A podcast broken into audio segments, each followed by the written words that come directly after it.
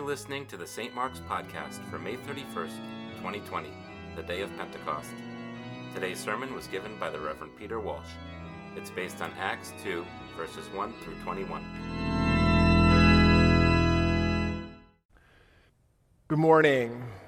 I'm here and you're there, and together we are present to one another in the power of the Spirit. Let's begin by everybody just taking a really deep breath. Breathe in the breath of God and just let it out. Breathe in the breath of God and begin to let go that which you are holding. Breathe in the breath of God and let go. We've all been under a lot of stress for quite a long time. And now, of course, this morning, that stress seems to, in its own way, to be increasing. We have a health crisis where 100,000 of our fellow Americans has died. 300, over 340,000 of our fellow human beings have died around the world. We have an economic crisis. We have 40 million people who have, uh, we know of as unemployed in our country. And now, this morning, we awaken again to the, the bubbling up of the great racial divide that we have in our country, that systemic racism that, that bursts forth in literally in flames. So, discord and division and disunity, we all need to breathe. What we really need, of course, is the gift of the Holy Spirit. And so that makes today's day all the more perfect, all the better time. For today is the Pentecost, the feast of the Holy Spirit, is the feast of the breath of God. It is the, the feast of the Spirit from which all spiritual lives come, from which all religions uh, get their sustenance. It is the feast of, of redness, the primal fires that burn with love in the heart of God. This is the feast day for the so called third person of the Holy Trinity, the Lord, the giver of life, who proceeds from the Father and the Son, and from whom flows out of this Trinitarian life, flows life. Life for you, and life for me, and life for all of us. So the Holy Spirit is the Spirit of life. The Holy Spirit does not create, but uh, it is the Holy Spirit that is poured out into creation that vivifies it, energizes it, and sustains it, right? Uh, the Holy Spirit is the energy of life. It is the vitalizing force that makes creation go. It's, it's the holy gasoline, right? The divine rocket fuel. It's the, it's the wave that continues always through the created and living world.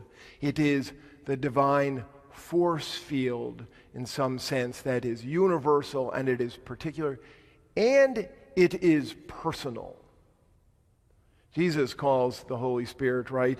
The comforter and the counselor and the advocate, the one sent to care for us, to guide us, uh, and to inspire us. Now, the Holy Spirit is part of our lives all the time, even with our out without knowing it, right? Uh, it's like water from a source that, that goes into a tree or a plant, right? It's, it's the same water, even though when you look at the tree or the plant, you do not see the water. It is being, and without this being, the rest of us beings would not be. We have this breath of God that breathes within us as Paul tells us in Romans, with sighs too deep for words. We are always breathing the breath of God. Our souls, that spirit in our souls, is always in prayer. And perhaps you can begin to feel that now as uh, you begin to let go of some of the stresses that you're holding into your lives. Now, when we become conscious, or even our unconscious awakens to that spirit within us, it always comes as a bolt of new vitality. And I must say, who amongst us doesn't need a bolt of new vitality, right? In these disorienting and disturbing days, this low level stress and sometimes high level stress, it drains the energy out of us. That vital chi or prana, that life force within us, uh, gets taxed uh, in, these, in these difficult days. Now, to plug into this Holy Spirit that is already there with us is not only to, in some sense, plug into God, it is to plug in to life itself, right? It's to plug in to the vitality of life. The glory of God as a human being fully alive in the power of the Spirit.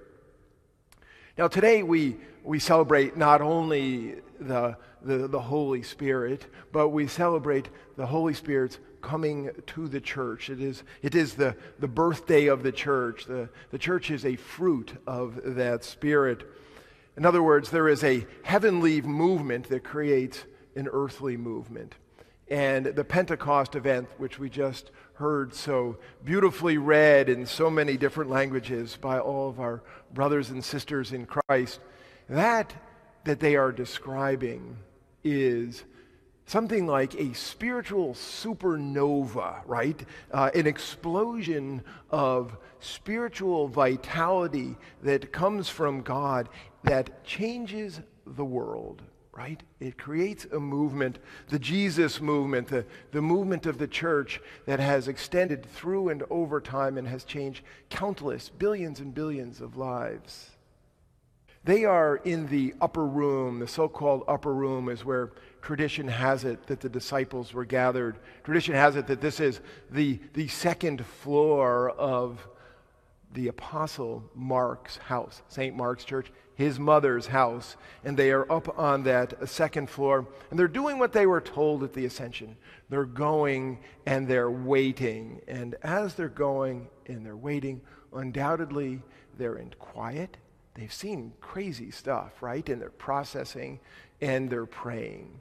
Now, of course, there is this incredible ironic thing about the spiritual life, which is sometimes the things that seem most passive to us uh, are the most exciting uh, to the Holy Spirit. This incredible group passivity brings out uh, an activation in the Spirit that is explosive, right? So in this case, their passivity uh, leads to, in the Holy Spirit, one of the greatest group spiritual experiences of all time. A group spiritual experience that we continue to live in the wake of today.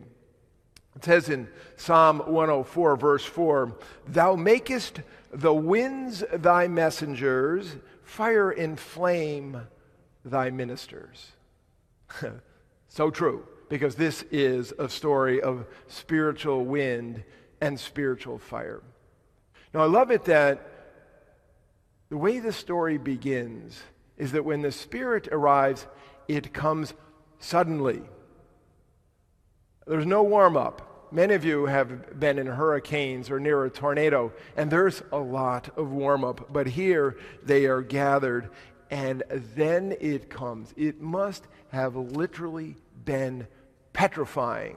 The scriptures say, Suddenly from heaven there came a sound like the rush of a violent wind. Set your inner ear, your spiritual imagination on this. A sound from heaven comes and it's like a violent wind. Now, I want you to think here a moment about the theophanies of the Hebrew Scriptures, the manifestation of God in the Hebrew Scriptures, maybe Moses on Mount Sinai or Elijah on Mount Horeb. Or perhaps you've been in a hurricane or two and you have heard that violent wind. I mean, I must say, the first hurricane I was in made such an impression on me. I never wanted to be another near another hurricane. The wind is petrifying. You feel very small and very vulnerable with Mother Nature. And for these disciples in that upper room, they must have felt very small and very vulnerable with, with God, right? Mother God. Now, it is worth noting, of course, that there is no wind, right? Just sound. This is a spiritual tempest of sound that is alive with God. And it says, and it filled the entire house where they were sitting. So we now have a house full of sound. And then that wind, which is not wind, becomes fire, which is not fire. Says, divided tongues as of fire appeared among them, and a tongue rested on each of them. Translation might say something also like a flaming fire. I love that. A flaming fire. This is not a smoldering fire. And, and the translation uh, is sometimes pictured as though there is flaming fire in the room before it alights on the disciples, right? A light. I love that word, a light.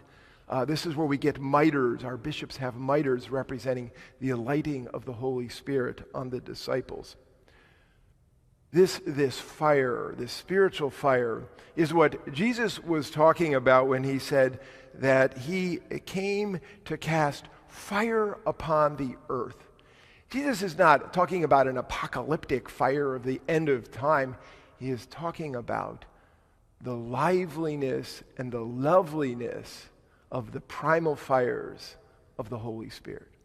And this is what John the Baptist was also talking about when he was talking about Jesus. And he said, He will baptize you with Holy Spirit and with fire. The disciples are literally swept off their feet, right? Uh, this little room, St. Mark's mother's home, cannot contain a spiritual supernova. Boom! They explode out of the room. They explode onto the streets of Jerusalem, and the energy is overwhelming. The passivity is done. Activity just explodes on that street, right? The crowd gathers, and then out of this spiritual supernova that comes in to these ordinary disciples, it says, all of them were filled with the Holy Spirit and began to speak in other languages as the Spirit gave them ability. And each one heard them speaking in the native language of each. There was a little dot, dot, dot there. In other words, what is described is that the spiritual gifts brought by the Spirit are gifts of speaking, gifts of hearing, and gifts of communication. I love the line where it says, Are not these, are not these Galileans? It's not only saying, Are not these guys and gals from the Galilee? It's a little bit like saying, Aren't these a bunch of hicks? How is it that they know these languages? And of course, there's a great irony here, as there is so often in great spiritual events, right? In a situation that no one can understand comes incredible understanding. Becomes understanding of language and communication. It becomes understanding of God right? The, the divisions and divisiveness uh, that fell out of the Tower of Babel, right? Where, where humanity was divided because they couldn't communicate, suddenly comes back together, where they are back together with communication and they are unified in God. And tell me, tell me, tell me, tell me, that is not what we need now in the United States of America, right? To communicate with one another in a way that we can be heard and felt and experienced, each in their own language, and then to be unified in God. What follows, of course, is the first sermon, and it's given by St. Peter, and he stands on his soapbox, right? And he begins it by saying, Hey, they're not drunk. It's only nine o'clock in the morning. I kind of love that as though maybe they would be drunk later in the day, but they're not drunk now. It's nine o'clock in the morning. And then he goes on to quote the prophet Joel, and he says, I will pour out my spirit upon all flesh. I will pour out my spirit. This is what we're talking about, is the pouring out of the Holy Spirit, and they are the vials of this Spirit. You know, we, we're, I don't know how long we've been with COVID 19, but maybe 10 or 11 weeks, and we now talk a lot about infectious disease, but let me tell you that that Holy Spirit is infectious too. We talk a lot about how contagious COVID 19 is but it is nothing compared to the contagiousness of the Spirit of God, right? So uh, the day that begins at 9 a.m. when when the disciples come exploding out of that room into the streets of Jerusalem eventually ends up with 3,000 converted. Right? These disciples who were passive and, and and intimidated and not knowing what's going on, they, they, they, in the power of the Spirit, explode onto the street. They become witnesses of Jesus. They become apostles of the gospel to the ends of the earth ordinary people are seized and possessed by the Spirit of God that is so overwhelmingly powerful that the movement within them brings a movement that casts the light of God that continues to ripple today. It is extraordinary what happens in the power of the Spirit. And yet the Spirit has never left us. The Pentecost ain't over yet, right? The gifts that the Spirit brings are a myriad. And that's what St. Paul is talking about today in the letter to the Corinthians, as that each of us has been given a spirit. And we might say, for, in Paul's words, for the building up of the body of Christ. But it is not only that, it's for the building up of the whole of humanity, for the church does not exist for itself. It exists to be part of that Jesus movement to serve the world. And we need that now from me and from you. You have been given a gift from God in the power of the Spirit, and you and I and all of us are to use it to serve the world. The world is in great need right now, and we are not just victims of things that are happening to us. We are meant to be instruments of God's peace through the gifts of the Spirit that have been given to us. And yet, as Jesus said, I will not leave you alone. And the Lord does not leave us alone. Remember that? I will send you the Holy Spirit.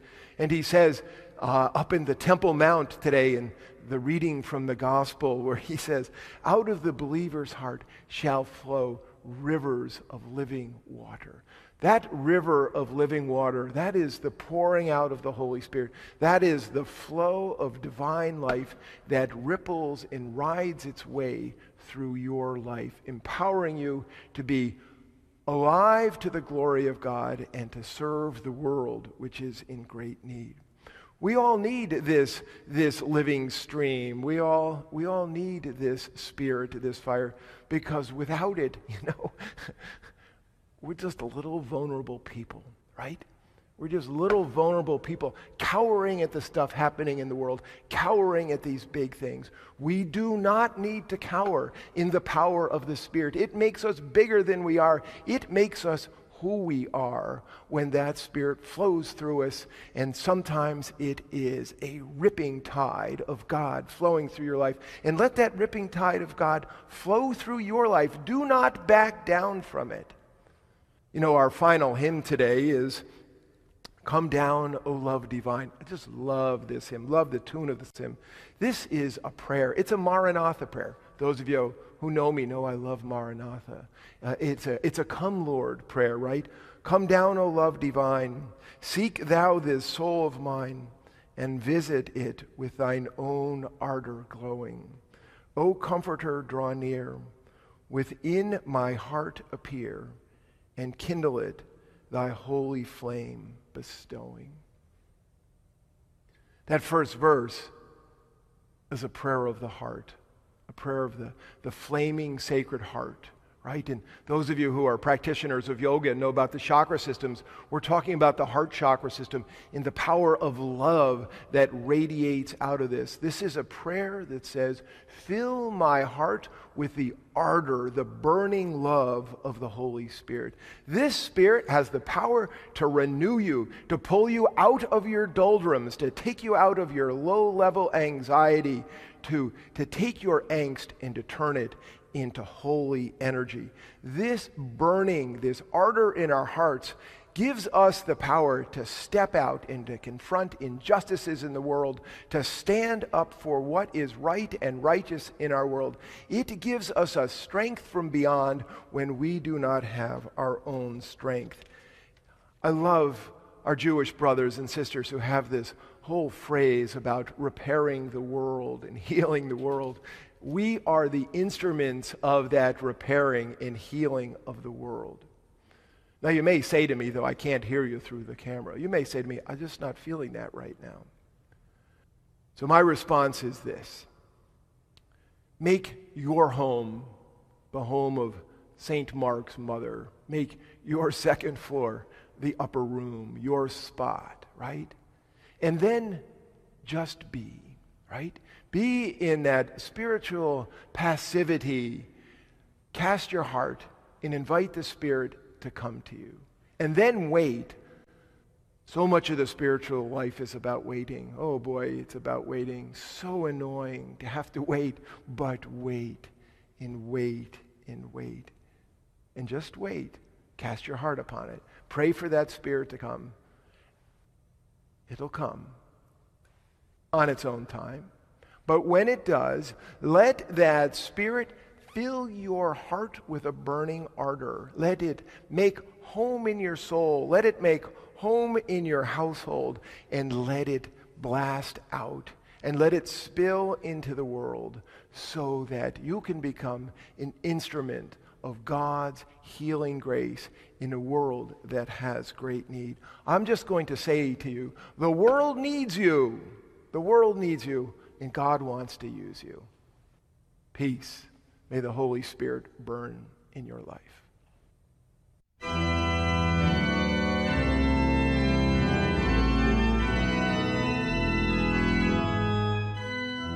You can find more sermons on our website at www.stmarksnewcanaan.org.